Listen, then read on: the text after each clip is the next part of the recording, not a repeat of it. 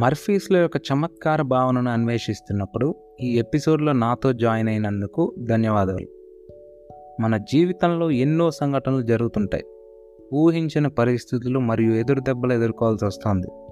అవి జీవితం అనే ఆటలోని శక్తులను ప్రశ్నించేలా చేస్తుంది.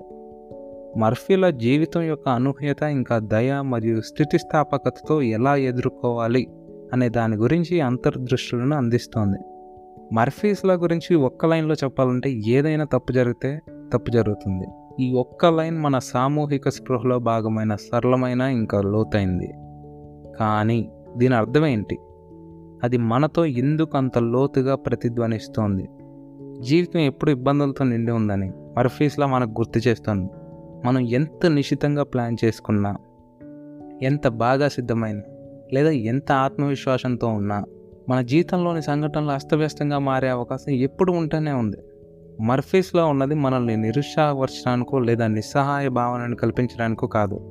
మనం ఎప్పుడు జీవితంలో ఎదురయ్యే అకస్మాత్తు సంఘటనలు ఎదుర్కోవడానికి, వచ్చిన ఛాలెంజెస్ ఫేస్ చేయడానికి, ఆయా పరిస్థితుల్ని సందర్భానుసారం సెన్సిబుల్గా డీల్ చేయమని రిమైండర్గా పనిచేస్తుంది.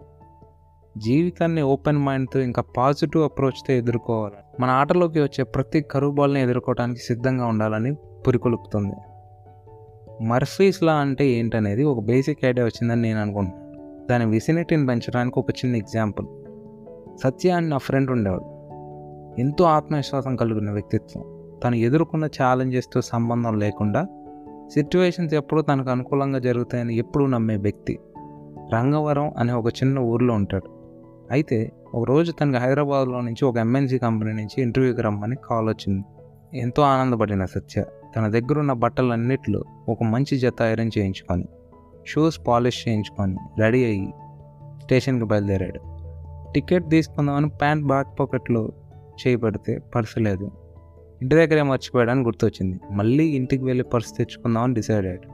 ఇల్లెంతో దూరం లేనప్పటికీ, రోడ్డు మార్గం బాగోగా పోయేసరికి చాలా టైం పడుతుందని భావించినప్పటికీ, తనకి వచ్చిన అవకాశాన్ని వదులుకోకూడదని ఆశగా ఇంటికి వెళ్ళి పర్సు తీసుకొని తిరిగి ప్రయాణించే ముందు అన్నీ ఒకసారి చెక్ చేసుకున్నాడు.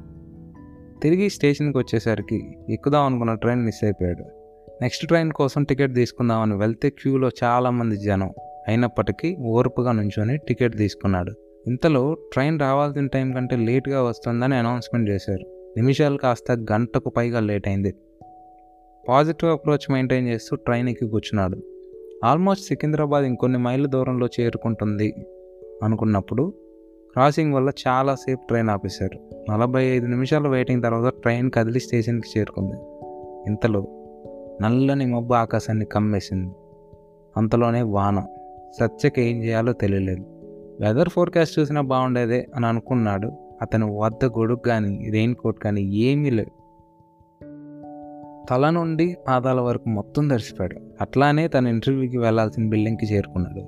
ఎంతో నీట్గా రెడీ అయిన సత్య ఇంటర్వ్యూ రూమ్ బయట వెయిట్ చేస్తున్నప్పుడు అంతా తడిసిపోయి ఉన్నాడు. సత్య సాధారణంగానే first impression is best impression అనే లైన్ని బాగా నమ్మే వ్యక్తి. కానీ ఇంత దూరం వచ్చిన తర్వాత సత్య ఏదైనా ఎదుర్కోవడానికి రెడీగా ఉన్నానని అనుకొని ఇంటర్వ్యూ రూమ్లోకి వెళ్ళాడు. అక్కడ ఇంటర్వ్యూ చేసే వ్యక్తి సాఫ్ట్ అండ్ ఇంకా పాజిటివ్ ఇంటెంట్తో ఉన్నాడని సత్య గమనించాడు.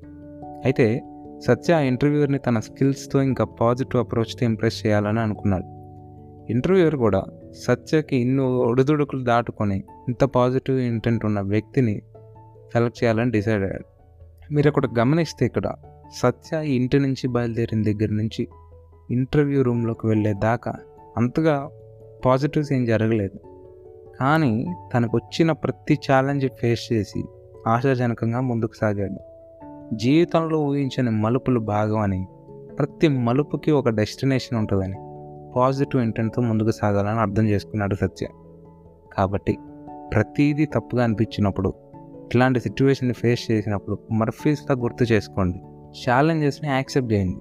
క్రియేటివిటీని బయటపెట్టండి. ప్రతి డౌన్ఫాల్ ఆర్ స్ట్రగుల్లో కమ్బ్యాక్ చేయడానికి స్పేస్ ఉంటుందని, ఒకవేళ లేకపోయినా ఆ స్పేస్ తీసుకునే ఫ్రీడమ్ ఉంటుందని గుర్తించండి. అట్లానే గుర్తుంచుకోండి.